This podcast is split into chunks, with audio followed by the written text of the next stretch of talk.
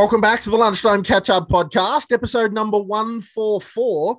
The Lunchtime Catch Up Podcast is two blokes that have known each other forever who catch up most days in the Melbourne CBD for lunch to talk everything Essendon Footy Club. My name is Grant, and with me on this very special episode is Scott. Hello, everyone. Uh, good to be back. We uh, we wanted to uh, just cover the the season. We realised that we hadn't really done a whole podcast on the actual season of 2021 for the Essendon Football Club. Uh, and we just thought, who, who can we have a chat to? And and we've always loved the voice of Sam Vecenie. Uh, always, uh, he's from the the Athletic in the States. Great, uh, great uh, writer and analysis on all college basketball. And you also you're probably going to ask me, then why is he going to discuss Essendon? Uh, so if you don't know Sam, he's a mad, mad Essendon fan, married in, thanks to his lovely wife uh, into the Essendon family. Uh, moved recently moved to the wonderful Melbourne city, and he is all over the Essendon Football Club. So we want to introduce Sam. How you going, Sam? Doing well, guys. How are you doing? Very, very good. Very, very. Yeah, Sam, sorry, mate. Sam, just just to sort of illustrate a little bit more that well, some one of the first times we met Sam, it was Sam knows more about AFL football than any American should. and so we, we thought as an analysis for this for the full season, um, we'll let Sam rip. We're going to ask him all the great questions. And for the listeners of this show, sit back, relax, and uh, you're going to be astounded that uh, that's the amount of stuff that Sam knows about the AFL, plus all of the rest of the stuff for he does for his daytime job. So we love talking to Sam, and uh, we, we know you guys are going to as well. Yeah, like the the Essendon Football Club is probably the the only team that I have watched every game of in the last eight years that they've played. so uh, I uh, I'm very very uh, very ready to have this conversation. And Please pass that very uh, exciting on to your wife. so oh. so we wanted to uh yeah cover uh 2021 uh look it, no doubt uh you know if you're coming from myself and grant it's it, you've probably heard all our voices uh in weekly about you know, how uh, pleased we were with how things have gone uh, after a pretty horrific 2020 and, and losing some big names. Uh, a lot happened in the off season, which we've covered a lot during the year, so we won't go all over it. But uh, if you name every, every pundit, and I think there was like a, a release of nearly every tipster, we were pretty much bottom four uh, team, uh, supposedly going into this year. And we end the year in eighth spot, winning eleven games. Uh, seven games we've we've lost by sixteen or under, uh, and that's not including the uh, the Richmond game where we were up by a couple of points before we uh, had three guys sort of go out of the game injured and and sort of fell away quite badly. So really, in almost eighteen games out of the twenty two, we were either in the game or won the game. So our percentage obviously improved by 30 points, which is a huge improvement uh, from 79 to 109. Uh, so there's a lot of positives. But uh, Sam, what was your kind of expectation, say January 2021, uh, to to where things are today? So to give us your whole view of where you saw things earlier on and how that how that transpired. Yeah, I thought the season was going to be a disaster. Uh, I thought it was going to be an absolute mess. I was purely ready to just play the kids. Um, I was ready for a Zach Merrett departure. Like I was that fatalistic. Wow. Um, like I, I was just ready for them not to be anywhere near the level that they showed. I, I thought it was going to be terrible. And I, I think that the main crux of why that was was you would hear reports late in the year last year that Ben Rutten was more involved in the game planning and scheme and everything that they were trying to do than what people thought, given that John Worsfold was the coach, and, or at least the nominal head coach, right? But it, it became clear from game one against Hawthorn that that just wasn't the case. That Ben Rutten was clearly not able to implement the vision that he wanted to from the start point of last year when he was named coach in waiting. And you could see immediately, even before Darcy Parish was moved into the midfield, even before um, any of the number of young breakout players like Harry Jones actually even broke out, you could see that it was very clearly a much more competent brand of football. It was a much more modern style of football that made sense for where the game is going.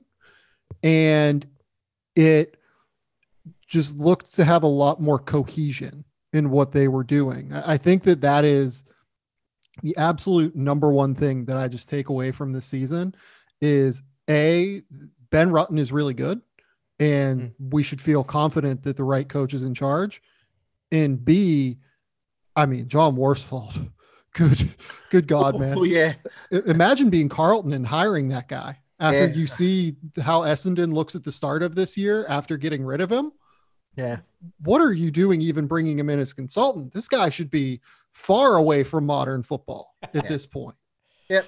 Well, yeah, it's for for me um uh and I've talked about this a bit. Uh I love I love seeing the guys train, right? So I, am I'm, I'm I'm a bit of a nerd that way, and, and I go down to the preseason because you get you, you get to see a lot. Um, and you get to see how they're moving the ball. You know, because there's no one there, right? You can hear the coach. You can hear him saying, "Hey, um, I want an outlet here. I want, hey, I need a breakaway here. We want to do a handball chain through this corridor." So you hear this stuff, and you hear, and you hear truck. You know, the small things. You see truck just with Laverde for half an hour periods of because truck is a fantastic fullback in his own right and you see him with Laverde, and you see him just doing repetitive one-on-one drills. This is how you move your body. So he's not even just senior coach at that point. He's just a strictly a development coach, and and as the year went on, I remember uh, uh, Langford, uh, McGrath, and Parish coming in really early and actually getting getting a lot of the under twenty two you got 22 year olds actually in th- two to three weeks earlier than they're even scheduled to start.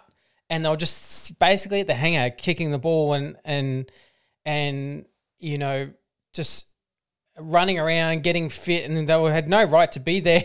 but that's, and when we were down there and seeing McGrath and Langford almost coaching this group in a weird way, like they were, they were just mentors I remember saying to a couple of guys who watch us at training, there's something funny going on here because this is as happy as I've seen training in probably since I've seen it in my 10 years. Like this is a this is a group that's it's authentically happy with what you know and for such a short period um, after quite a bit of turmoil um, it, it, was quite alarming. I was like, oh, okay. And then uh, and then you you hear about trucks um, message to the players, and and even Xavier just mentioned even I think it was yesterday um, on SEN. So he talked about this eight series um, TV show that's going to go on Fox Footy about the Essendon Club's history, and they're covering all parts of Essendon history.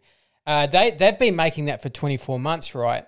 And Truck asked for quite a lot of the vision of that and, and he got the guys to sit down and start start understanding the club you're playing for and he he felt that was a real pivotal thing that this that probably the pre- predecessor uh, in Worsfold maybe didn't do enough but he felt like I don't think this group even understands the club they're playing for, what its right. history is, and and it's not to just go back and, and only think back. It's it's it's a way of moving forward to understand what this club stood for, what its history, what its roots were, uh, and then and just that whole preseason, how he structured that whole preseason, saying we're going to do one week of training at Windy Hill, uh, uh, in the first couple of months, and and then getting Caracella, getting Giansiracusa, who was assistant coach of the year uh, for the Bulldogs, uh, having three kind of minds at a younger age who understand modern football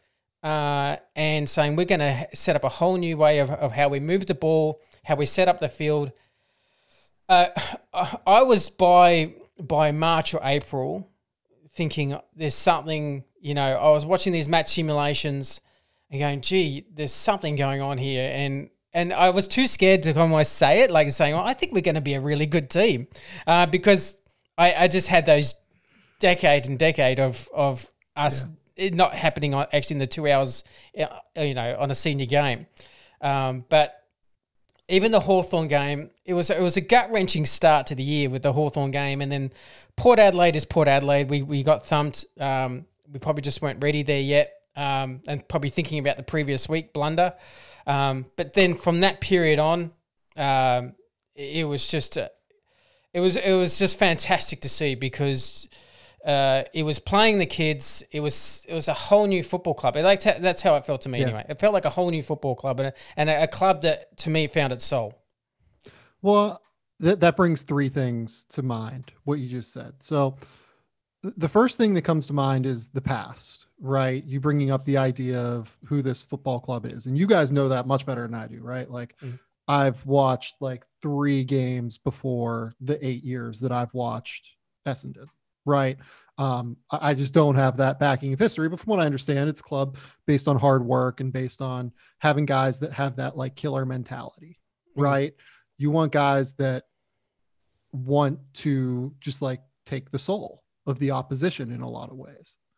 And it's funny because I look back on the Zach Merrett saga of the last couple years, and you remember there were reports kind of starting at the end of last year. I think Cal Twomey wrote one about how Zach Merrett kind of was removed from the leadership group in yeah. large part yep. because he embodied a lot of those things. Like he was a constant worker. He was someone that didn't really take shit from people, right? Like he was someone that had that kind of culture that you look for. Like you, he was to me like when I read that and, and like read about like the issues with Merrett being removed from the leadership group, I was like, wait, th- this isn't on Merrett. This is on the club. This mm-hmm. this isn't this is on the people in charge. This is on like everything to do with that. Like that that's the kind of guy that I want to be the guy who stewards the culture going forward. Um, and then you bring up the idea of what the present and what you could see with just being at training early on i can't credit this coaching staff enough for the way that they've gone about development and the way that they've gone about building a team that just looks a much better in terms of cohesion but b just much more skilled and much smarter and clearly it's been developed positionally um, in ways that the previous coaching staff just never did. I mean, I'll be honest, like I did not think that James Stewart as a fullback thing was going to work at all. I thought that he was a little too slow twitch. I thought that like he read the ball well, but I, I just didn't see how he would be able to deal with these big athletes that are six foot five and can actually move and like can do all that stuff. I mean, he's unbelievable. Like he was a really genuinely good above average fullback for us this year as a tall defender. Mm. And that's not something I expected. Jayden Laverde going from, you know, mid-sized forward back to mid-sized defender. And Jayden Laverde is going to finish what top six easily, our best easily top five. Yeah. yeah. Yeah. Like, I mean, it'll be something like, um, you know, Darcy Parish and Zach Merrett and Jordan Ridley, and then he's mm-hmm. in the next group behind those. Absolutely. Easily. Right. So the fact that Giansiracusa and Ben Rutten, obviously, as well, given the fact that he's a defender by trade. I believe firmly that both of those guys have played such a critical role in the defense being as good as it is and playing such a critical role in player development. Nick Cox being ready earlier than what everyone expected. Um, Archie Perkins being able to play nearly every game this year. Harrison Jones being able to play every game before he was healthy or before he got injured. I'm sorry, mm. uh, other than one, I believe. So it was clear that there's a developmental uh, mindset toward the club now, but one that is building a culture and one that is building a culture for a club that was in desperate need of a cultural overhaul in mm. many ways mm-hmm. following the Worsfold era. And I just can't speak highly enough of this coaching staff because of that. Like that, that that stuff is very, very impressive to me. And in the end, it resulted in the most important thing going forward for their future, which is Zach Merrett continuing on at the club. Yeah. Like to me, like everyone talks about Andrew McGrath, everyone talks about some other guys that are the future captain of the club. I mean, to me, that's the guy. Like it's got to be Merrett, I think, mm. just full stop. Well, I, I think you're exactly right. And one thing I, I felt like too is is the players they seemed for me from afar to simplify a game plan that was clear to teach. Like I, it was the for me there's a group of guys here that was probably as clear minded as I as there have been for a long time, where they went out, they understood a very simple kind of plan uh, of how they wanted to do it, um, and and. Uh, it, it. would be. It would, that's like I, I'm. I was just about to jump in to say exactly what you were just saying, Scotty, and I'll let you get straight back to it. But I, I wonder whether or not the plan itself is quite complicated. Right, the overall plan is complicated, and difficult and and and, and hard to articulate, right?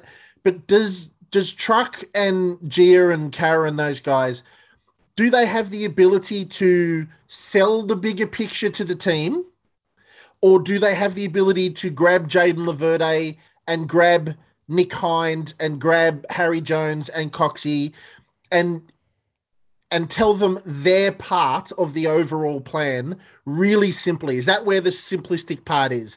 Coxie, get out there and get a kick, mate. Run around, use your two meterness, do all of this. Righty, lead, lead for the ball, lead, take the marks, do what you need to do. So, keeping that in mind, the little bit that I've just chucked in there, Scotty, keep going with what you were saying. Yeah, well, I mean, in some ways you're right. The the message seemed to be how well it's either even if it was complicated, obviously their way of communicating, yeah, is very very effective. And I mean, the buy-in from the players was was very very evident. Uh, but I mean, even like an example like Peter Wright, Peter Wright came across with a certain reputation, and I'll and again, like when I talked about truck with Laverde, it was very clear from day one. I went to day one of his training, right? It was all about contested ball. They wanted to drill in him. You're going to be successful if you can have contested marking and and and also while rucking have a stronger presence.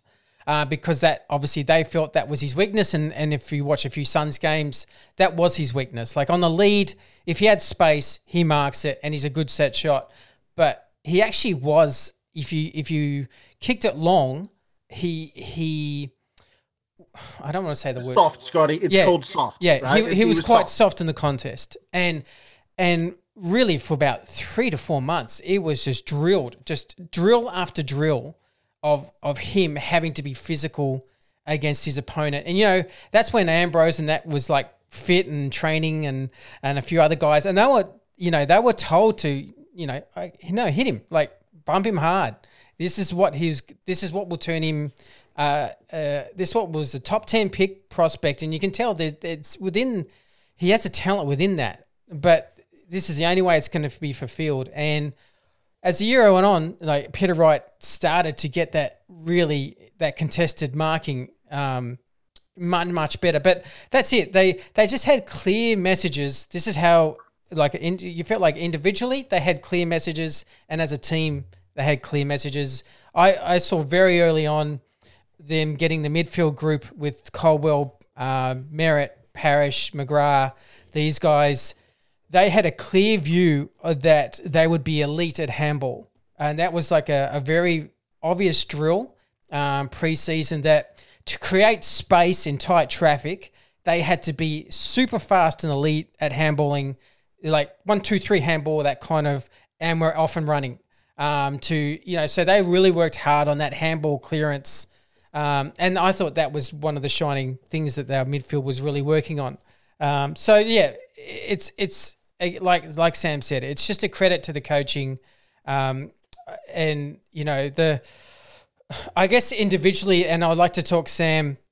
Round two, end of round two, Caldwell goes out injured for long term. Shiel goes out long term, and probably a move that happens, which you mentioned at the start of the show, a move that happens, which this podcast has been crying out for for probably two or three years. Oh, and and, lo- and longer since the kid's been at the club. Uh, that all right, we're going to put we we're kind of going to put Darcy Parish as an inside mid and uh, at full time, and uh, from then on, I, I did a I just had a quick look um, at some stats on on Parish, and I was just having a look. He's so his previous years, right, and he's he's a guy that doesn't get injured a lot, so he plays your twenty games a year. Uh, his total disposals over his career, so three hundred and five, four twenty one. 415, 433, 326, 701 this year. Uh, his clearances 50, 64, 64, 66, 72, 175 this year. I mean, it's insane at the level he went to this year. And boy, did did Zach Merrett need it because it released Zach Merrett. And as a as a two man attack, and then following Stringer coming on as the season started to progress, it was probably the most dynamic three mids that was going around at, at some stages of, this, of the season. Yeah, uh, just real quick to run back to Peter Wright. I mean, Peter Wright finished top 20 in the competition in contested marks this year. Yeah. yeah. Yep. Like, was phenomenal. He brings everything to ground. Mm-hmm. I've only good things to say about that trade. That was phenomenal. But on Parish, I mean, I'll tell you a story. Like, I was talking to a person who works for an AFL team and list management. And I was like, you know, uh, and this is after last season. I was just like, man, I'm just really worried. I know that Darcy Parish is good. I know that he is definitely like a top 10 player on an AFL list. He's talented. Like I'm not I'm not concerned about that. I just don't think we're going to be the club that gets the best out of him. Like mm.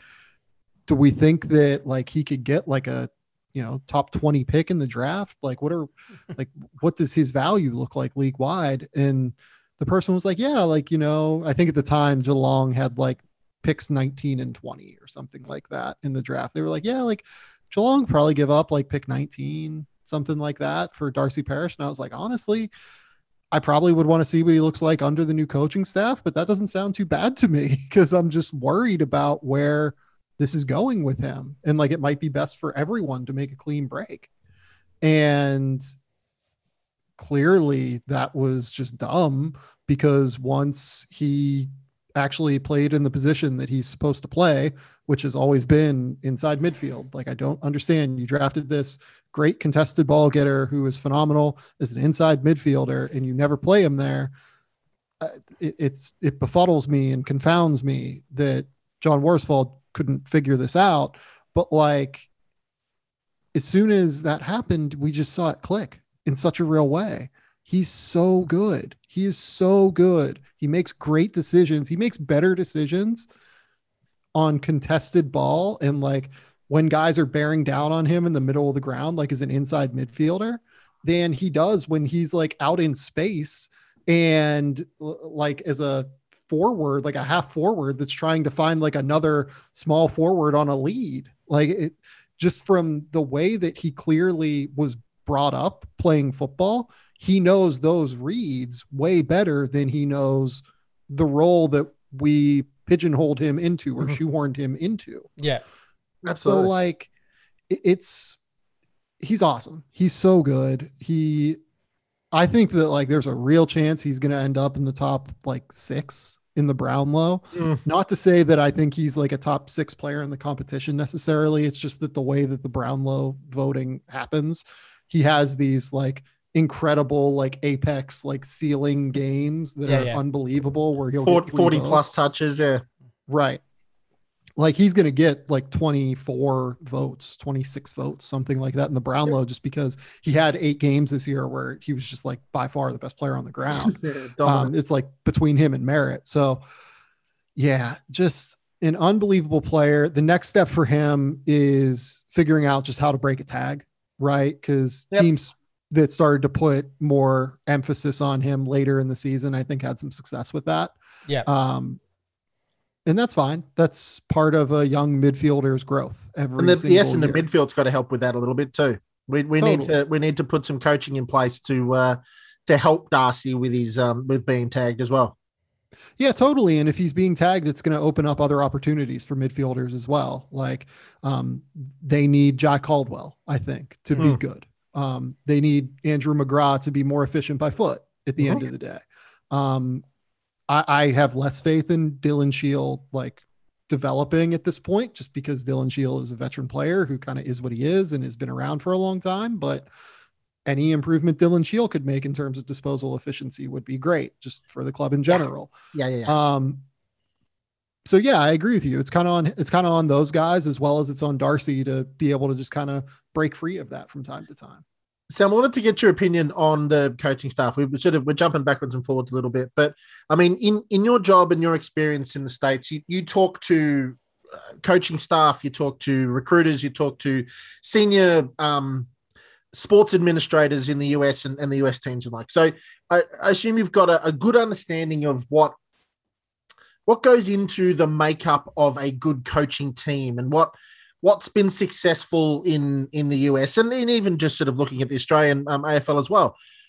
I'm I put down our success this year to like what Scotty was saying before, very simplistic messaging from their employers because we got Coxie and we got um, Righty and um, the moves down back of Jimmy Stewart and J- Jayden Laverde are they're just master strokes. I mean, that he, I bet, but I also bet you that Gia didn't walk into a meeting one day and said, "I've I've had the God Himself has shown me that Jimmy Stewart should play at fullback and it'll fix all our problems." Right?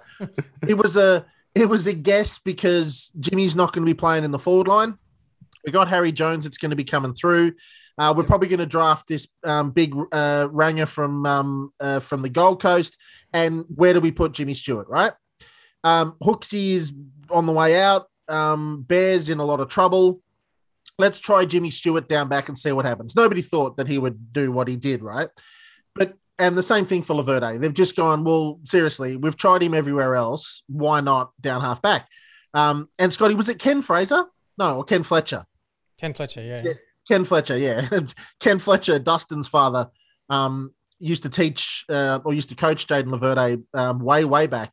Um, and he said he utterly dominated at halfback. Um, and he's been telling the Essendon Footy Club for years to play Jayden Laverde down back because he dominates down there. And mm-hmm. they finally move him. So my, my question to you is, we, have roughly got the same players like Hindy, and, and, we've got some new good players, and Coxie's a great player, and that's all good stuff, right? Harry Jones looks the goods. But the difference between how the players started the year and the ball movement and that sort of stuff, I think personally comes down to the coaching staff because the simplistic message of each person that's then that's my humble opinion is that the, the, game plan might be very difficult right and very complex but each player very richmond like knows their role and they do their yeah. role, and that role slots in with that role, and that role slots in with that role. So, my question to you is Do you see any similarities from your experience in the States on what successful coaching staff looks like with what Truck and Gia and those guys are doing? Because to me, it looks very it looks methodical. It looks they're addressing off field, they're addressing on field. Truck never looks worried. He just look. It looks very, very calm. Woosha just looked like he and and bless him for what he did for the saga thing, but he just looked like he turned up to work, put the whistle in his mouth, waved his hand a few times, and the players really had no direction. So I'll be interested to understand from your experience what what what you think. Sorry, how you think Truck's gone about it, and where you think the success points were for him. Yeah, so a few different things there. I mean, it seemed like near the end of last year that like Stewart played a game in defense last year, late in the year, and Laverde, from what I remember reading, they had kind of started to make that transition late last year, right?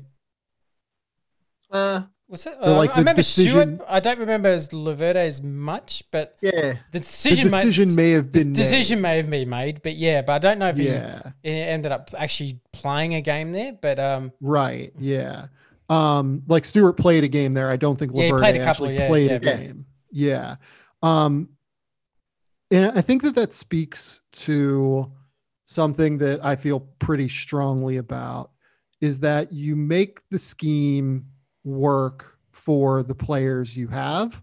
You don't try and fit square pegs into round holes in terms of just who you have on your team, right? Like a lot of coaches try to they they have it set in their mind that they want to play one way and they will only play that way you know in basketball they will they're a motion offense coach and they only want to play the motion offense right? Um you know i don't know the football terminology necessarily to be able to like say that right? Yeah. but i think that a lot of coaches in general have the idea we want to do things this one way and we want to make it work. And i think that the richmond idea quote unquote right has been pitched as that in the media but i don't think it actually is that necessarily like i think that Damien Hardwick has adjusted what they've done and adjusted to the talents that they have over the years. Like they had this incredible small forward brigade around Jack Riewoldt in the first um the first flag that they won recently, right? And just pressured, pressured, pressured, pressured constantly. And I think that because of that, that narrative is stuck, right? That they're just like the pressure team, right? In their forward half, particularly. And I still think they do a lot of that. But like, you know, you, you lose Dan Butler, you replace Dan Butler's place in the forward line um, with other guys, and then you go out and you get Tom Lynch. So now you're playing two unbelievably good talls Yeah. They're not as pressure oriented in their front line as they used to be. Damien Hardwick has adjusted to the talent that he has in a substantial way. With John Worsfold, I never felt like that adjustment was occurring. I never felt like there was an adjustment to the talent that Essendon had. And I think that it goes toward the idea of playing a square peg in a round hole like Darcy Parish Darcy up Parish, yeah. forward. Right. Mm-hmm. And, and look, like Ben Rutten played Darcy Parish up forward for the first three games of the year, two games of the year, right? So, like, I, I on some level, he deserves credit for the season that he had, but on some level, that's on Darcy, just like taking the opportunity and running with it when he had the opportunity, right? So, I, I think that the number one thing to me is just adjusting your scheme for the talent that you have. And then once you have an idea of the talent you have and the scheme that will make sense for them, making it as easy as possible, like you're saying, making sure that everyone understands their roles, making sure that everyone gets how they have to play, everyone um, knows what their job is at all times, right? Like it's a Bill Belichickian model for the New England Patriots, because I'm sure that Australian people watch American football on some level, right? Yeah, like I see enough advertising for it here. Um, like Bill Belichick's whole thing is know your role and perform your role. And I think that Mhm. that's something that the Essendon Football Club has done a great job of this year. Um, beyond that, though, I think it all starts with culture at the top and creating an environment where people want to be. And that speaks to what Scott was saying earlier. Like, I could see it through the TV that people like wanted to be there and that the environment and excitement around the club was better. Scott confirms it by saying in March he could see this, Hmm. right? Like that it was very obvious that um, this team's culture was just much better. By the end of that era last year with Worsfold and with all of the turnover on the board and um, with the media coming down on them for the past moves that they've made, like the culture around the club was not good. Like there's just no way it was, right? Like No. that doesn't speak from inside experience, but like Yeah. there's just no way that it was positive around there. Um, so I think that Ben Rutten, Daniel Jean Syracuse, Blake Caracella, everyone else on the coaching staff, I think that that's the biggest piece of what they had to repair. And it's hard to say that they did a better job. Uh, they could have done a better job with it. Yep. Look, we're just going to go to a very quick 15 second break. Uh, we'll be back continuing on with our season review.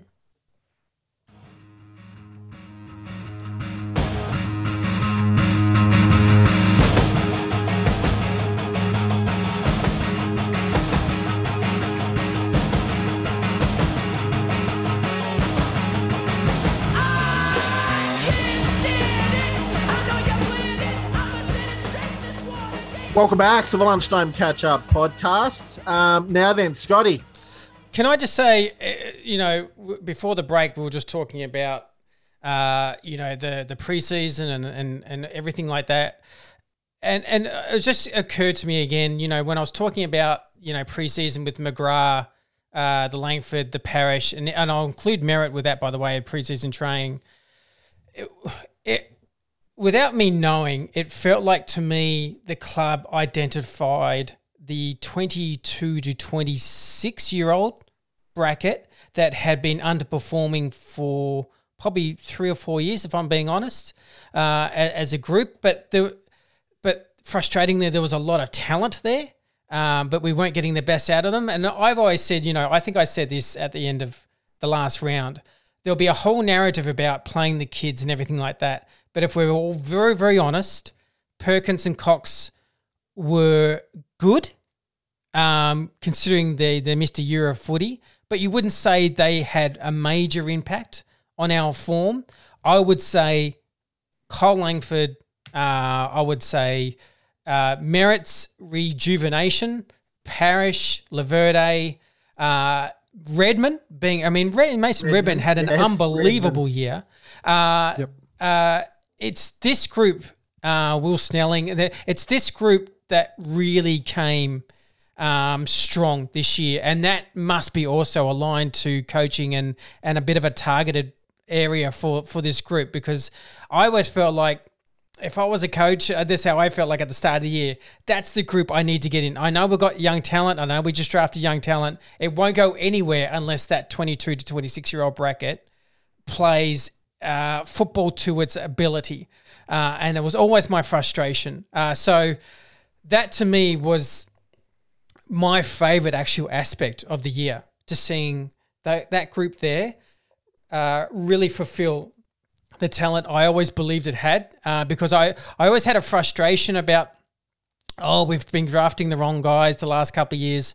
And I always felt like I see these guys at training, and and often at training it's frustrating because they often at training they play them in their right spots because you're playing team on team match simulation if that makes sense. So you're playing 40 guys. So somewhere in there, Parish is playing an inside mid for one team, and he's playing against Merrett, and you're seeing, oh wow, they play so well. Oh, this guy's so good.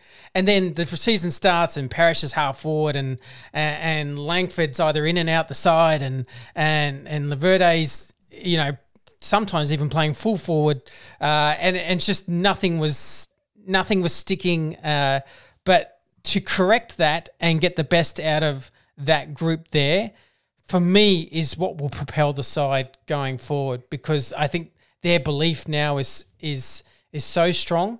Uh, now, now I think you'll see the Perkins and Cox start to take a step up because they, you know, one thing you do realize in a preseason, as much as they're developed, they don't go hard on their fitness base. Like they, they, a lot of the training sessions, it's kind of a half a session. It's a lot of work on their, you know, their skills and development of what they want them to do. But they are very much on a managing kind of young body mode, and especially this group that hadn't played the previous year. There was, uh, you know, from the whispers I heard, there was that obvious like we don't want these guys to have three hammies in in the year. Like they've missed a lot of football, uh, so they had a very light preseason um, to normally what you see. So now they're going into a much bigger preseason. You're going to see them put on some muscle, put on you know, uh, put on some speed, put on um, and, and, and develop their skills even more. So I would suggest you know a, a Zach Reid, a Perkins, and Cox.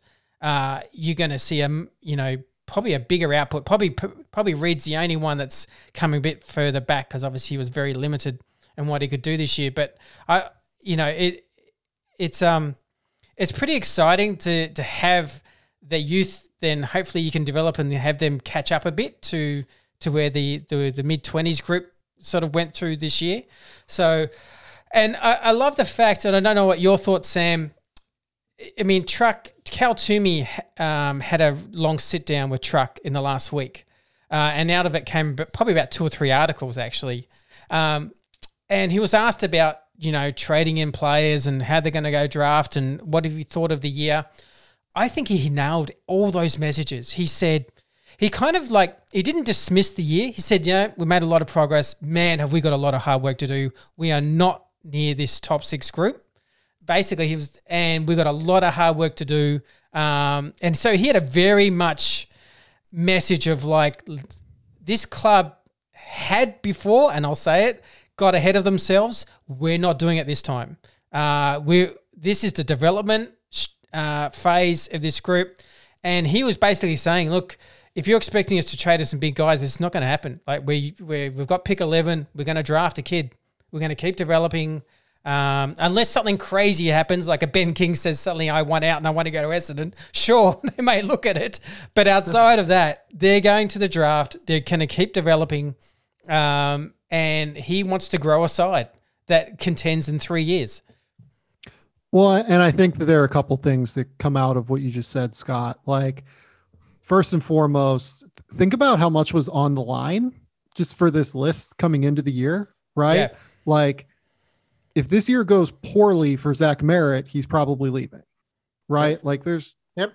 Why wouldn't he at that point, right? Yep if this year goes poorly for Darcy Parish, he's probably asking out, right?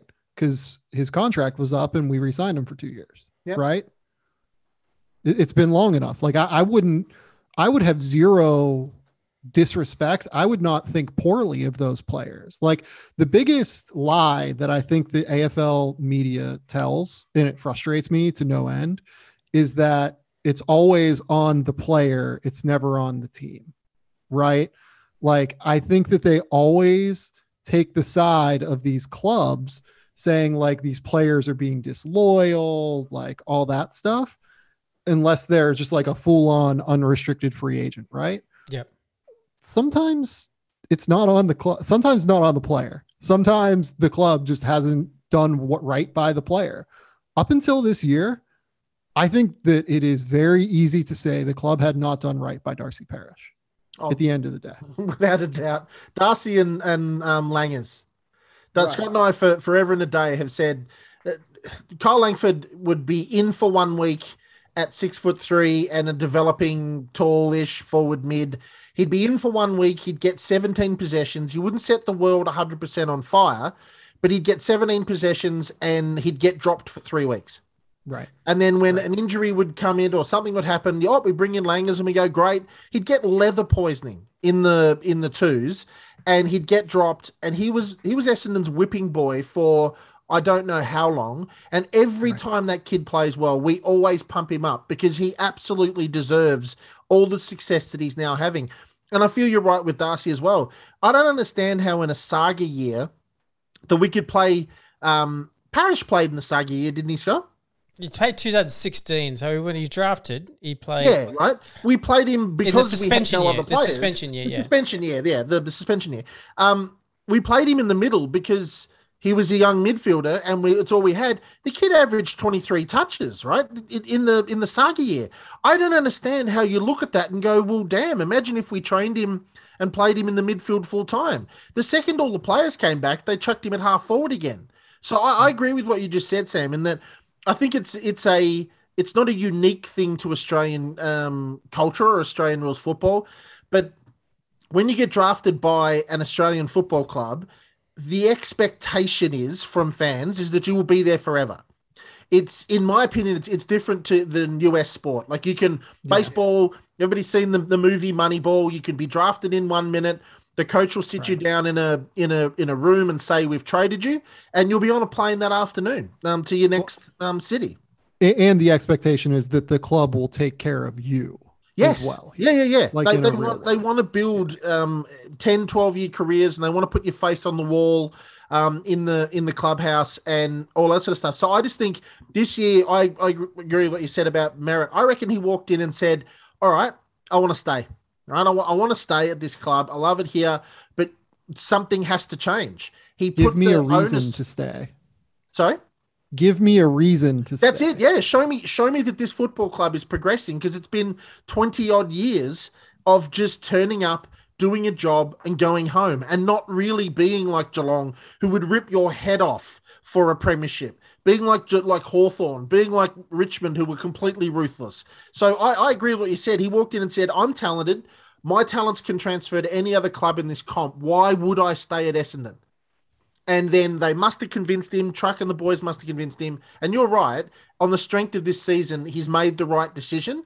But I like the fact that these guys are walking into the club saying, "No, no, no. Why would I stay at Essendon? Not why. Mm-hmm. Why would I leave? Why would you leave? No, no, no. I'm, I'm a, I'm a, I'm an asset. I'm a, a set of skills that are finite. They're going to drop off in a minute, right. and or my knee could explode. Why would I stay here and not go to Richmond and and replace um, Trent Cotchin or somebody like that?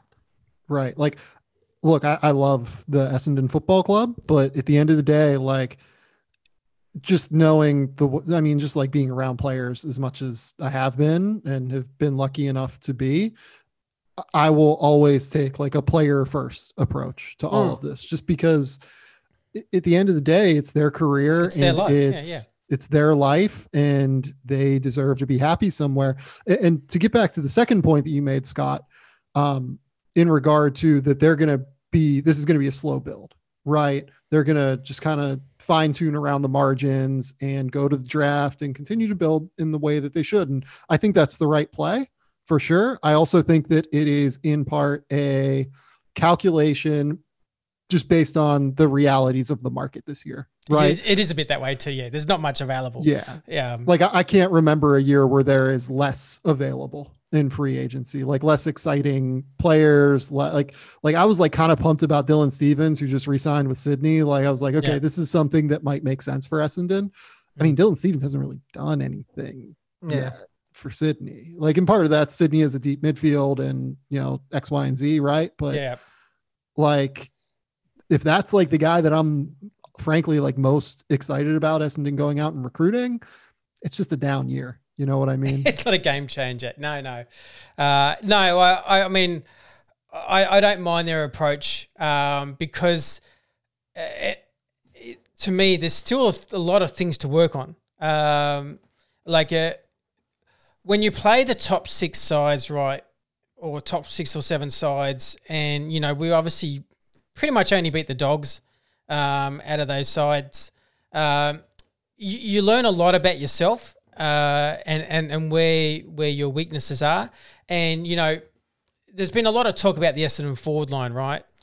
One thing I noticed with the Essendon forward line is we could de- if you had a, a, fairly weaker defense, um, we could get on top of you and score quite well. Like our offense was really flowing. You come up against Harris Andrews, Jake Lever, Sam Taylor. So you look at Harris Andrews, 10 intercept marks against the Lions. Sam Taylor, 12 intercept marks. Jake Lever, 10 intercept marks. You come against that next tier of we looked a bit lost and then we resorted to bombing. We mm-hmm, resorted, mm-hmm, yeah. we, we lost our structure all of a sudden when we when you had that Sam May Lever kind of view. And they're the little things that I think in the off season you go, well, how do we get to that next tier? Because when we played those the big monster backs, um, and it was no mistake too that we only scored thirty odd once. Once uh, Keath, um, oh, what's his name from the Bulldogs came back for the final. Their main, their main big defender, uh, Alex, Alex Keath, Keath. Yeah, Alex, yeah. So it's that next level for them because I felt like their ball movement to the forward line improved by probably about 40 50%, which was which is a good start. but it was the area I thought, gee, this is that's still a big area to grow. Um, so th- there's, I understand a little bit because the market's a bit dead. Um, that development is the is the approach here, and we'll draft another kid and we'll just keep building. But I think Truck if should be excited that there's a lot of growth in the, in this group because it is a young group. Like you you've lost the hooker, you've lost the Ambrose, you've lost the Zaharakis, and you know you Nelly. If you played all senior games this year, Dyson Heppell is going to be your oldest player on the ground nearly every game. Um, so you, have become a very youthful side. So there's a, a lot of growth, and, and I still think a lot of levels that these guys can get to. I think Parish can can um, in in open space can get a bit better. Um, I think McGrath, obviously, with his like you said, his his decision making can can improve a lot. Caldwell, we haven't even seen. Uh, you know, I don't talk about him too much because I don't want to pump up the kid. I watched him in February and March when they were doing more serious match simulations. I said at one stage, I know he won't be, but at the moment in training, he actually looks like our best midfielder. Um, mm-hmm. Now I know he's not, but he was attacking that preseason like like no tomorrow, uh, and he looks sensational. Like I, I, I, can only say it. I can only be honest. People say, "Oh, you're pumping him up," and I'm going, "No, I'm just saying what I saw. I saw, and I, you know, I said, oh no, I saw. I was talking about Hind going, look, Hind's going to surprise people this year." This guy is a serious player of half back. He's going to really surprise people. This is most of my things that I talked about. You see it training, you go, no, I, I can see it in training. I can see. And I said, you know, I remember getting I got slammed on Twitter because I said Harrison Jones is the best kick for goal in the in the side probably, and you'll see it during the year. His first game he kicks zero goals for, right? I'm like, no, and that the nerves. He then kicks twenty goals one after that, right. you know, and and you know you see this, you see it happening, and um, but yeah, so Caldwell I, I think is a player that I'm really excited. I think Truck will be excited about. Hopefully he gets his hammies sorted. Um, but there's a lot of areas of growth in, in this group. Um, they have, we haven't seen the Zach Reids. There's still there's still a yep. lot of things uh, to come. Uh, I actually heard a little whisper the other day that they were actually considering Zach Reid as a possible forward, but it was just on a consideration stage, which was interesting. Um, I'm not sure if that's because of his light frame, but um, uh, he was asked about Cox, would he play him forward, and and Truck said he was a bit hesitant yet. He he kind of um, still liked where he was playing at the moment. Uh, so he's wafer thin. He's th- he's thinner than Reedy. Yeah. So, yeah. but there's a lot of growth. Like I, I, do feel like there's still we're still two years off, and then we haven't even discussed the name Sam Draper in this podcast yet, right. and and that's you know what you started to see in the last month of the year. Um, was as exciting as a ruckman I've seen since probably Simon Madden. Uh, and I know you wouldn't know that name obviously yeah. too well, but he was the best ruckman I'd ever seen.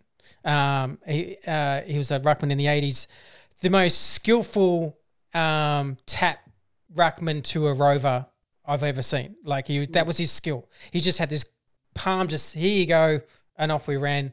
And, and Sam's connection, I thought, with Parish and uh, Stringer uh, for this early at this stage was pretty good. Um, so he'll go to another level. Hopefully, he works on his kicking a bit. But there's overall there's so much growth in this group because they're such a young group uh, that you know they just can't get ahead of themselves. And I think that's why I liked the the the truck messaging. So it's we've got a lot of hard work to do. Um, we've still got a lot of growth to happen. We're still behind the tops, the top teams, um, and and we've got a lot of hard work to get there. So I really liking the messaging. Yeah, no, I, I, like the messaging as well. I mean, you can only go out and get what's available at the end of the day. Yeah. I don't think that anyone at the Essendon Football Club would say that for the 2022 season, they have like an elite tall forward, like for next year, right? Yeah. I think that they rightfully believe that Harrison Jones could be that someday. Uh, I think that they rightfully believe that Peter Wright can be a piece of a really good forward structure, right? Um, but I, I, don't know that they have the guy, basically. And I think that's why the Ben King rumors will continue to pop up until he resigns long term at Gold Coast or decides to move on. Um, you know, you're going to continue to hear rumors about any small or any like upcoming tall that is out of contract that fits the age timeline of this group, right? Yeah. Um, but that's fine. Like like I said, you can only do what is available to you. You can only try to execute the moves that are on the board, right? And right now, there's nothing on the board. And there's so, a guy. Look, there is a guy named Kaine Baldwin that's on our list. Sure. That is, we don't really know what we're going to get. If you talked about, you know, obviously you know Ed Pascoe, um, who comes on the show. Uh, he's he's from AFL Draft Central. He he when you talk about him, said what he saw him as a 16 year old. He said he's, he was easily a first round pick um, as a forward. Mm-hmm. Just incredible hands, great on the lead. We don't know what we've got almost with this pl- with this guy, and you know Truck actually mentioned it. You know that from what he saw at the end of the year, he was pretty excited and optimistic about what he can bring. So but you're right. There's just this unknowns about a, a, quite a number of um, uh, players, and then look, and, and, and, frankly, as well, like it's it's the back line as well because James Stewart's like not young. No, anymore. no. What is he? Twenty eight. So that's why Reedy for mine. Reedy walks straight into the right. back line. I reckon Reedy's a back. We need him to be a back. Did, did, Sam, just quickly on that, the forward. Do you honestly think we need another tall forward? I think they need the guy. Yeah, I think they need really? like the centerpiece of the tall forward. But does structure. that then malign right? Like if you you can't have like Harry Jones going to run around at center half forward, and then you, are you going to have yeah. Righty and a big say Ben King, Righty and Ben King in the deep in the forward line because does it makes us like, and then you what you have Waterman or Stringer or uh, Waller in yeah. Like I, I'm not super convinced about Waterman necessarily, but you can stagger the minutes of those guys pretty easily given okay. the bench and everything. Like I think you almost always want a tall out there who can also rock. Um, like someone like Peter Wright, like yeah. makes sense as someone who can pinch it Like he'll play 60% of the game, comes in, goes forward when one of the forwards need a rest, pinches it hits in the ruck whenever uh, Sam Draper needs a rest, and occasionally plays with the talls. Like that forward unit with Cale Hooker, Peter Wright, and Harrison Jones this year was not like it was not unsuccessful. You know mm. what I mean? Because they did a pretty good job of staggering minutes and making sure it didn't get too cluttered in there. So I'm I'm tentatively pretty okay with it. But to be honest, like I I, I like Peter Wright a lot. I yeah. think he looks like a genuinely like effective AFL player now in a real way. I don't think that you make list decisions based off of Peter Wright at the end of the day. Like, I, well, yeah, I mean, if if you got Ben King right, who's already kicking close to fifty goals, right, for the Suns, if you get end up getting a Ben King that can kick you sixty goals, it, in a ruthless, horrible world, it's you do it because you. Yeah, it's because Peter Wright. That, that's how Peter, you win a title. Peter Wright's never like, going to. That's how you win a flag. Yeah, Peter Wright's not going to kick you over forty goals. So, yeah, but but the thing is, like, it, I mean, are you what are we going to give up, or is Ben King going to be an unrestricted free agent? No, no. Oh, you're definitely gonna have to move stuff. You're gonna have to. You're gonna yeah. have to have two first rounds or whatever. You're gonna have to. Yeah. Oh, but the thing is, we scored over hundred points a lot this year. Like we, we scoring wasn't our issue. And Righty did his job, and Stringer was down there kicking a few. And you're right on Waterman; he's he's yet to sort of set the world on fire. But um, we got enough goals this season out of our forward line the way it's currently set up, and that was without Harrison Jones and with uh, with Cale sort of tailing off towards the end of his career. We still kicked a fair amount of goals, so I I don't know about the. I mean, like, uh, if Ben King said we'd like to come to Essendon, we will find that man a spot, surely, right?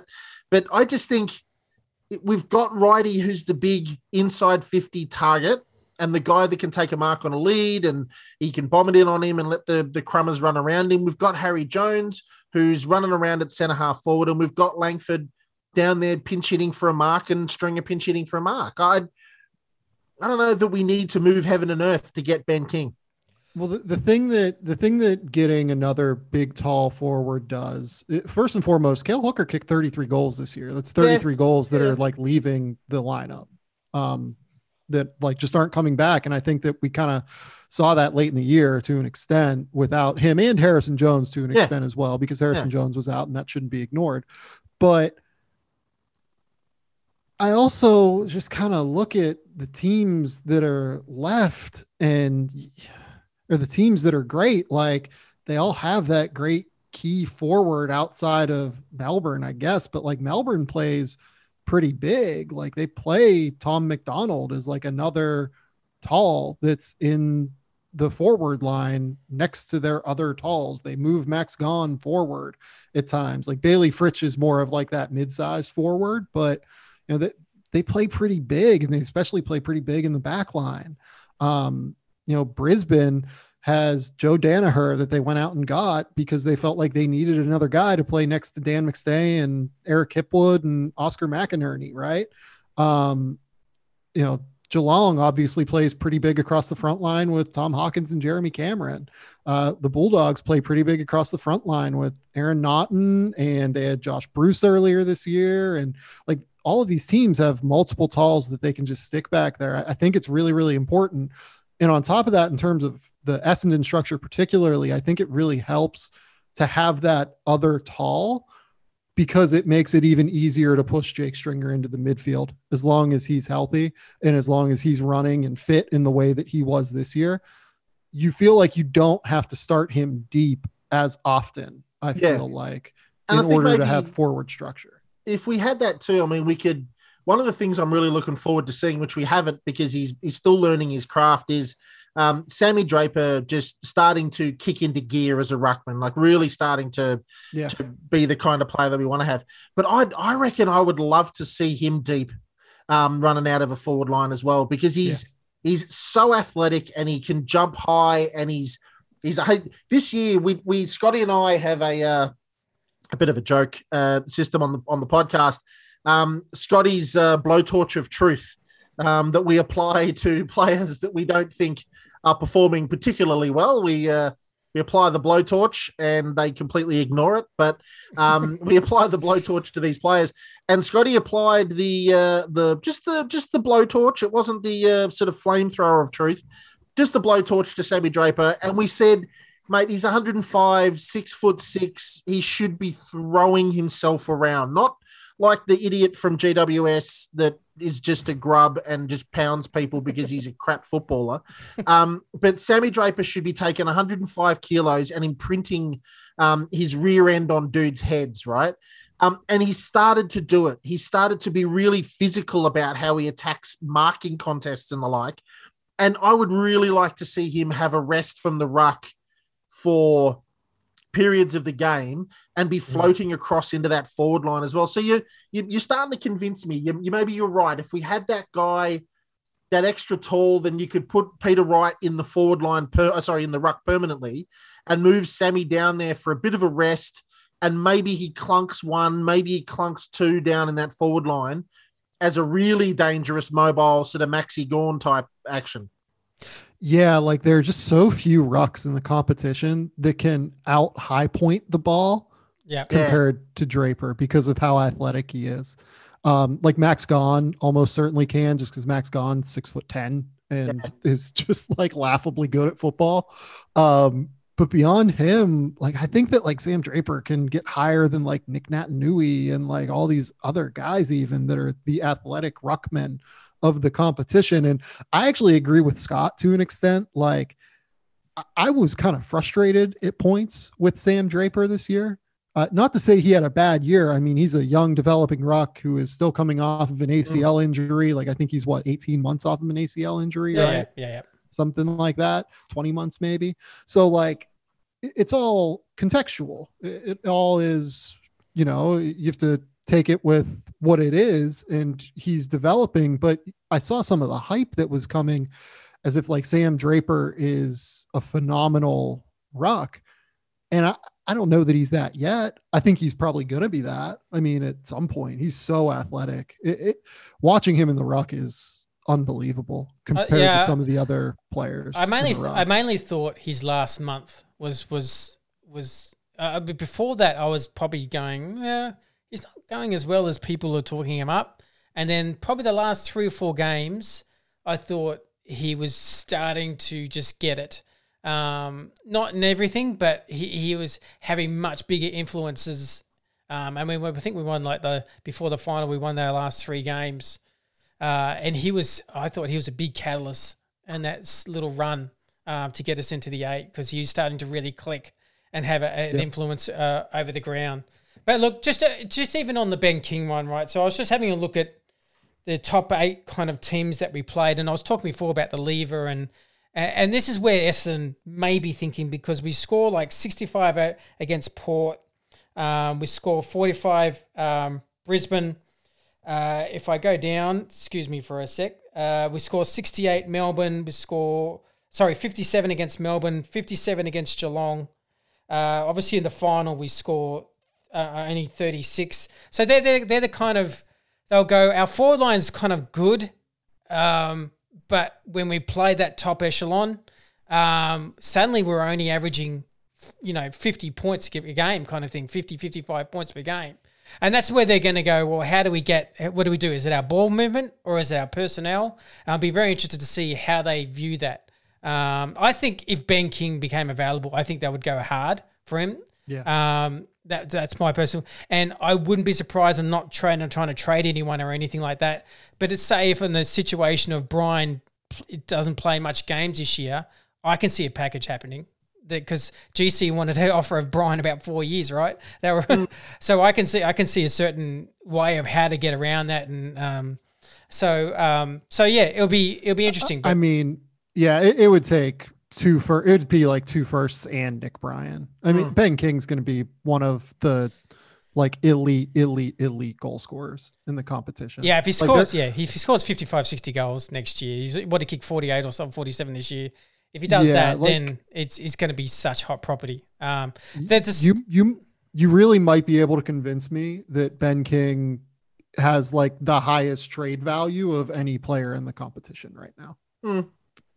Just because of the key position aspect of it. Not to say he's the best player in the competition, but he's a young 22 year old key position player who is already damn near elite in the competition. Like, in a poor, in getting, a poor side. yeah, I guess he's getting paid a lot already, which might like yeah limit that to an extent because whoever signs him is going to have to shell out a million a year. I think pretty easily yeah. for him. Yeah. Um, but yeah, like I mean, he has more trade value than any other key forward outside of maybe Harry McKay. I would say like. Yeah prob- probably outside of McKay, maybe then like Aaron Aaron Naughton would probably be in that mix too. I would he's, say he's elevated himself greatly this year. Yeah, so it, I mean, it's just going to cost an exceptional amount uh, to go get someone like that. Yeah. And, and like midfielders are great. Like Lachie Neale's phenomenal, and probably would have cost multiple first round picks to get him too. But I feel like with what I mean, we just saw the crazy trade negotiation with Jeremy Cameron last year. Um, it, it will be even greater than that, I would expect. Yep. And look, just we haven't got too much long at all, but uh, uh, we're going to have a, a, bit of a draft show coming up. Ed Pascoe is going to join us to, to sort of cover the draft. As a little teaser, uh, a couple of names to look out for, just that I that I I'll just say that I kind of believe the club has interviewed. Now, I say that the club probably interviews 30 players, right? So it doesn't mean they're naturally going to be aligned up to our draft pick or anything. But I don't know how, how to pronounce his name, but we have picked 11, 48, and 54 as our probably have three main picks to look out for. Uh, around the 48, 54, um, I would look out for a guy named Ronald. Now, I don't know if it's Fejo or Feo. It's F E J O Jr. Um, so sorry if I, if I pronounce that wrong. Um, have a look at him on uh, on YouTube, uh, Ronald Feo Jr. Um, incredibly X Factor Indigenous boy. Looks like he plays on the wing. Um, and then you got Nasiah Wanganeen-Milera, who is more aligned to the pick 11. Uh, so another Indigenous wingman. So there's a bit of a wingman feel to, to this draft. Uh, both high, highly skilled, both can get out of traffic pretty easily. Um, uh, with with um, Wanganeen-Milera, you know, there's a little. That's a no-brainer, Scotty. That's a no-brainer. Yeah, there's a little bit of talk that he actually is getting some hype pretty quick, so it, it, it may not even get to us by the time because a pick 11 ends up being like pick 13 and 14 on the right yeah. with academy players and all that sort of father sons and whatever. So it, the you know the, i had one uh, expert kind of say he's a bit concerned that he might not get to us but it will be close. Um, but yeah so they're just a couple of names to look out for. Um, uh, so yeah uh, the draft still i think it's like still six or so weeks away so it's um, so it's still but the trade period coming up it looks like you know, it's not going to be much of an exciting trade period, to be honest. Um, free agency, obviously, we pick up Jake Kelly from Adelaide, which is an interesting one because uh, Jake Kelly, um, known as kind of a mid-size lockdown defender, uh, that may release for me uh, like a Ridley or, or Redman uh, to play more of a an intercept offensive kind of um, role, which I think they're really really good at. So it'll be interesting how the club views that. Um, but a, a, big off season uh, coming in, and then you've got the the real smoky is a guy who wins a Gaelic football competition in Ireland, um, and you know it, it, was very. Conor McKenna was very open when he when he left Essendon that uh, he a big big bucket list was to head back to his town of Tyrone, and and win a, you know uh, I don't know if the word is over there grand final or whatever, and he all all Irish final. All Irish final, and he actually did it. so um, I just have concerns now that he's going to want to go back to back with them, and he's trying to go the three peat action. I don't know that we'll be seeing Conor anytime soon. Yeah, I mean, he obviously put out the teaser, right, and he's probably had his seventh Guinness. Um, but he obviously put out the teaser. Hey, any AFL clubs interested in a halfback uh, after the grand final? So it'll be interesting. Um, look, you know, I, I like that the club re, you know tweeted him back and saying, "Hey, yeah, we're right here." Talk yeah, any, any anytime you like, Conor." Um, but I love that dude. Yeah, Absolutely yeah. love that dude. So I, you know, no one really knows if it's just a bit of a, a bit of a all nothing, but there is something to say that he, you know, he's ticked a big, big bucket list that he want to uh, accomplish, um, and whether that leads him to say, well, he, I mean, when he left Essendon, he was quite open, saying, "Look, uh, you know, I, I, I am definitely leaving it open that I can come back, um, and possibly play, um, uh, to fulfil a goal I wanted to do with Essendon." So uh, you never really know. Would we need to draft him again? Like, would we need to? He'd like he'd nominate for what the preseason draft or something, and we'd pick him up. I don't know that I, I did read somewhere that there's some kind of an exemption that you can possibly just get him back. Um, okay. But but I'm not quite certain. Um, there was a lot of discussion around that about how that would transpire. I think either way, it would get to us back on on, on the cheap. Um, yeah. Um, because he left, you know, I think AFL clubs a little bit more accommodating that way than maybe international sports. That you know, I mean, he you know had the whole COVID thing, and it just life was messed up, um, and he just went back home. I think most would just say, you know, I'm coming back to Essendon, and I think that would be either way, if it was through a draft or whatever. I think most clubs would understand the situation. Uh, no, no I mean, doubt, I'll, no doubt they'll pitch to him though. yeah, just from a leverage perspective, all he'd have to say is, "I'm coming back to Essendon," or "I'm not yeah, coming yeah. back." Yeah, like, and that would stop other teams. I mean, the the question that I have about this offseason is, it seems like they are clearing some roster spaces in like a pretty real way. Mm-hmm. Um, I mean, we have the two retirements, Hooker and Ambrose. We have David Zaharakis, who is not being offered a contract, potentially retiring. We'll see. Yep. We have the three that were delisted: Lachie Johnson, Irving Mosquito, and Nick Kale. Yep. And then Cal Twomey's report from over the week earlier this week saying that Dylan Clarke and Martin Gleeson are not going to be offered contracts immediately. It feels like they're leaving some spots mm-hmm. open to make moves. There's obviously something in the works. Yeah, yeah. There's obviously yeah. I can't figure out why. Like I can't figure out what, like where the chess pieces are moving in an interesting way. Mate, just a quick one for me. Like you said, Scotty, before we wrap it up, for next season, what do you think? we need to do to take the next step? What what are the what are the areas that we need to either improve in or remain consistent in to take sort of another another improvement step that at the end of the year we'll say, yep, we're that much closer. You guys said? I'll be honest, like if they consolidate this year, I will be happy. Um, Meaning another good solid version of last year. If they are 12 and 11, let's say, versus 11 and 12 and have a 109 percentage, yeah, I- will see that as a win personally. Okay. Um, in terms of like on field stuff, I think Scott brought up great points in regard to I thought our forward structure broke down immensely whenever we played good teams. Um, I, I would like to see better structure from the forward unit. Like this is something that my wife, who knows more about AFL than I will ever know, um, yells at the TV about constantly. So shout out my darling wife, Laura.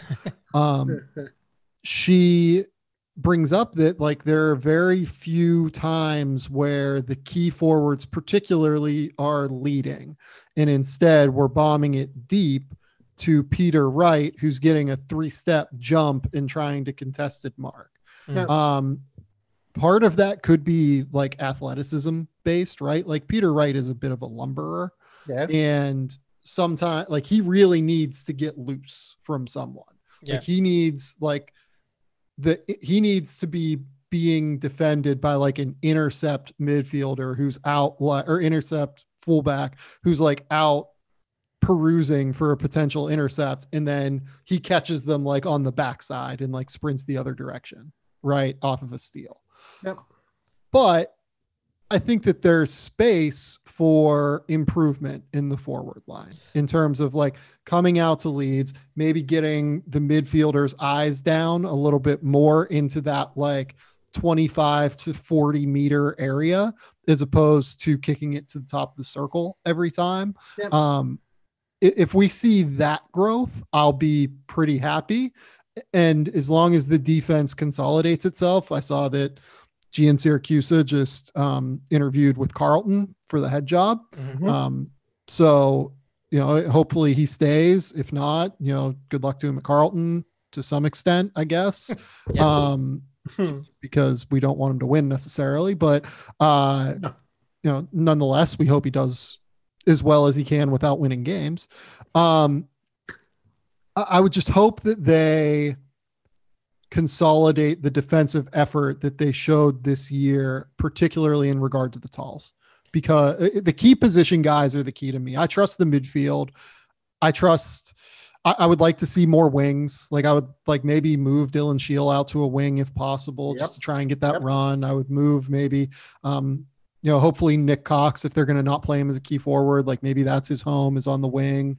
Um, maybe it's Kyle Langford out on the wing. Like, I would like to see more of a. I would like to see them keep their width as often as possible. Yeah. Um, I would like to see consolidation of the defensive effort this year, which I thought was outstanding uh, for what the talent level on this team was defensively uh, in terms of the key position guys. And I would like to see uh, just a bit more creativity against good sides in terms of um, forward structure and in terms of decision making to those key players that are taking leads uh, the midfield. It, look, if we if we're being very honest, it was a little bit telling that we play the Western Bulldogs, and the day after the Ford coach has been let go.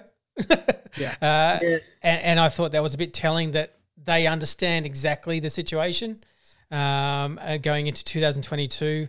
Uh, I mean, it's a it's a big the GS situation is bigger than I, I think it's probably talked about because we're actually two assistants short already because the club has said that they never really replaced Kelly, but they're going to now uh, in this off season. And obviously, Dan Jordan leaving, they've got to replace him. Gia, you don't want it to be suddenly three assistants that you you want to kind of yeah. replace. Um, so it's an it's an interesting off season for the club to to get that part right. I mean, it, was kind of fortunate Josh Mahoney um, has decided to stick with the club because football operations is obviously that holds that all together, all those recruitments. Um, so it was really critical that he remained. Um, so that's one positive, and and you know, to get a lot of things right, it, it's it's not talked about enough that what we've got to get right is the VFL program. Um, to because what had happened a lot this year is guy I, I, this is my personal belief. I felt sometimes Archie and Cox got games because Truck didn't have faith in the VFL program. Well, pretty much coming second last or last. Um, we just weren't winning the ball. It was quite a weak team. We only recruited for the VFL basically in January. Um, and all those all the main VFL guys had already been recruited by other clubs that were on the market.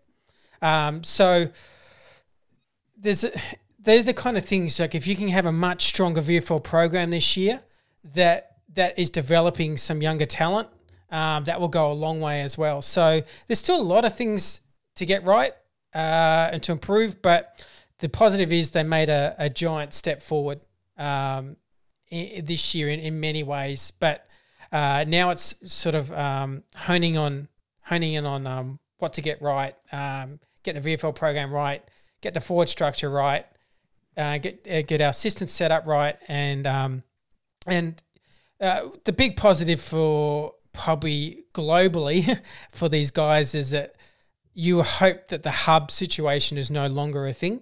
Uh, yeah. And I think that will be a big impact to this young group. Uh, so, you know, they've played, I think, 12 interstate games, including the final this year. Uh, and they've never probably played more than six uh, in any other year. So, an indifferent year in many ways. And, you know, that's why making the eight I thought was a probably overachieved.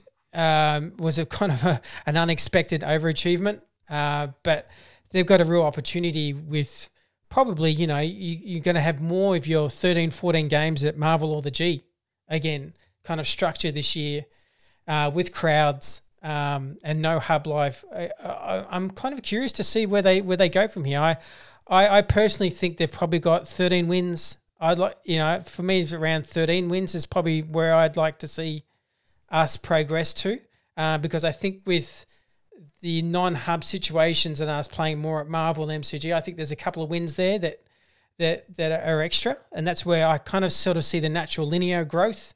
Um, but you know, I I kind of got this funny feeling too. There's a little bit of like, um, it's a bit of an unknown. Like, we, do we take a Brisbane jump or do we just take a small and uh, consolidation jump? Yeah, look, I mean, I think this year if we're being completely honest about the it was a great year for Essendon. It, it, was so far above expectation, which is why I think we're all excited. This was probably a season where there were seven finals teams, realistically, and then they had to take an eighth because that's the way that the like final series works, right? Um, there were probably seven legitimate finals teams, including GWS in Sydney, along with the top five.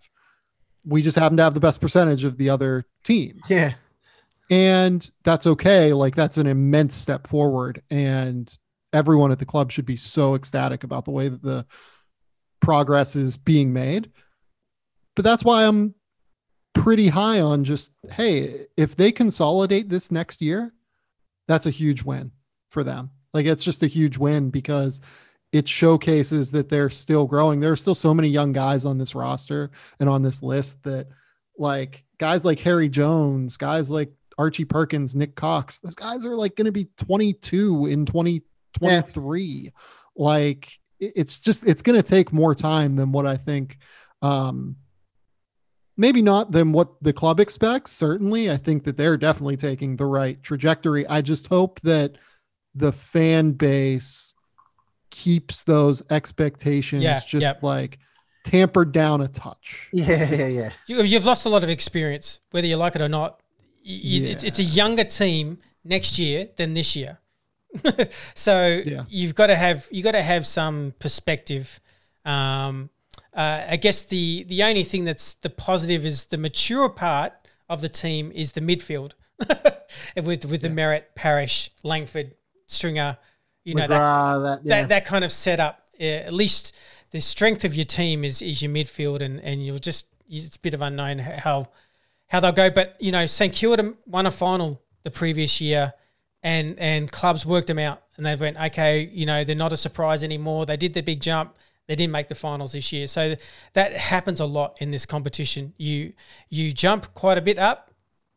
Opposition coaches take notice, have much more different tactics and how to approach you, uh, and then you've got to you've got to work through that. You've got to have your plan Bs and your plan Cs, and how how, do how do we um how do we uh, adapt to a seven man, you know, back line? How do we, when they flood the back line, how are we going to get around it? How are we going to think through this?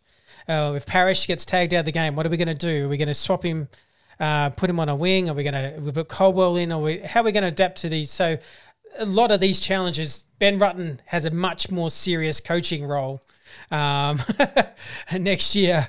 Uh, actually, it was very serious this year, but he has a, a, an extra gear that he needs to go to to to get this team up and uh, and countering oppositions that won't be surprised by our club anymore. But hey, but uh, that's about it for us, I think.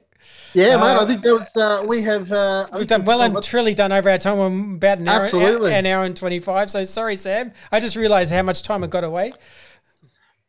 It's okay. I'm uh, I'm I'm here to chat. I mean, I feel like last year we did like three hours on this podcast, so this we cut it in half this year. I feel like that was nice. a win for us.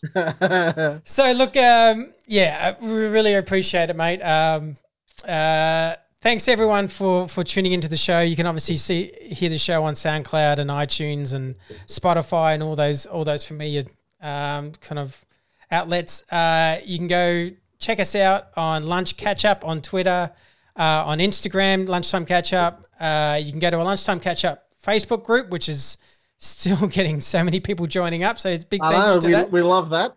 Um, thank you again to our Patreons. I'm going to do uh, a Patreon show on the draft. So we're going to do. I'm hoping to do like a live Zoom show with Ed Pascoe, and and people can actually just ask questions on Zoom live. Yep. Uh, uh, and just ask him any draft questions you want. So for people who are interested Patreon.com in patreon.com forward slash the lunchtime catch up. Come and check us out.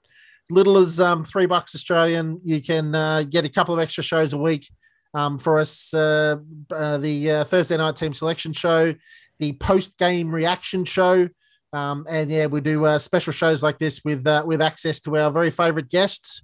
Um, and uh, yeah, that that draft one should be really good. And look, just just uh, also the the new club logo came out yesterday with the 150th launch. Uh, the logo looks sensational. I, I, don't know what other people think, but if you know the history of our club logos, the, how they incorporated the all the little things that go into the historical part of our logo. I mean, if you're ever going to buy a jersey, or this is going to be oh, the year. Yeah, so. next season's next season's merch for me. I'm going to be if if we're allowed to go to games and stuff. But next season's merch for me will be well and truly something you can buy. Um, and that, that that's that's going to be great to see what the game uh, the game tops look like next year. Yeah, and then we've got um, so the club's been working on for 24 months and an eight part series of the history of the club.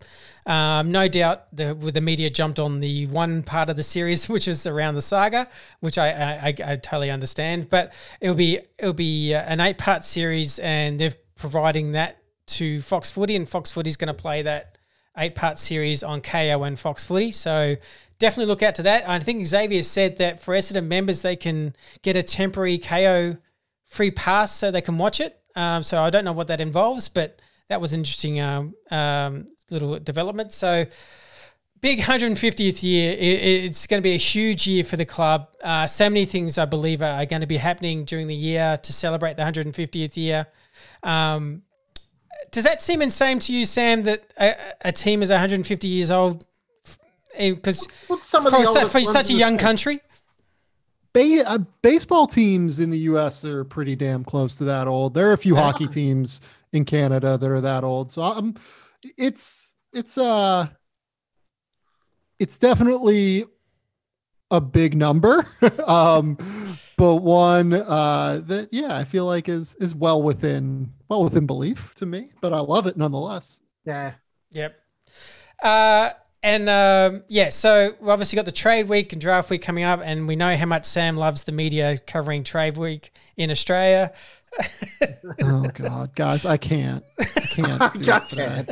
I can't. I just can't. Like, I, I tweet about it. I, I try to stop myself from tweeting about the coverage of AFL media. And I think they're great reporters. Like, I think that AFL media, particularly, does it really well. Like, yeah. I think that um, there are guys like I think Tom Morris does a really good job, like for Fox Footy. Yeah. Um, there are a lot of guys that do it really, really well. And there are a lot of production choices that ruin their great work. Yeah, yeah. that's a good that's a good way of putting it. Yes. Um, yeah, it's it's yeah, it's it, this time of year is the one where you're just scratching your head because there's I don't know how, how the Essendon Football Club can be aligned to uh, 80 players every trade season, but we are. Um, every single one of them. So uh, yeah, it's oh this you know Charles definitely going to Essendon. He's going to select Essendon. Charles selects Gold Coast. He's on his way to Essendon. yeah, I love it. Yeah. yeah.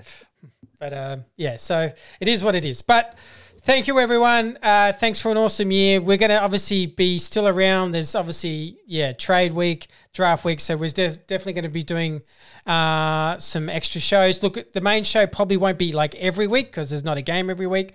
But yep. for, for, big, for big events that are happening in the off season, we're definitely going to have a podcast. And for the Patreons, I'm hoping to have some more interactive draft session, draft and trade talk for you with some experts. So look out for those. Thank you again, Sam. Have a great Saturday. Uh, Grantis, I'll see you at a picnic. Where Mate, the, where the two vaccinated the two vaccinated couples are having a picnic. Can uh, you believe that the lunchtime catch up is actually having a catch up? Can you believe that? yes. um, and at, lunch, also, at lunchtime and at lunchtime, which would just be amazing. We should do a half a show. But um, yeah, I want to also say thank you, uh, Sam, for coming on, mate. We know you're really busy, and uh, we do appreciate uh, you coming on and, and the, the, level of knowledge and understanding that you have. So thank you. And again, thank your massively uh, lovely wife for introducing you to the Essendon Footy Club. As always, all of the credit goes to my wife, Laura. Absolutely. And, and, rightly so. That's how you stay married. Yep. Uh, thank you, everyone. Have a great uh, rest of your weekend, and we'll be back soon.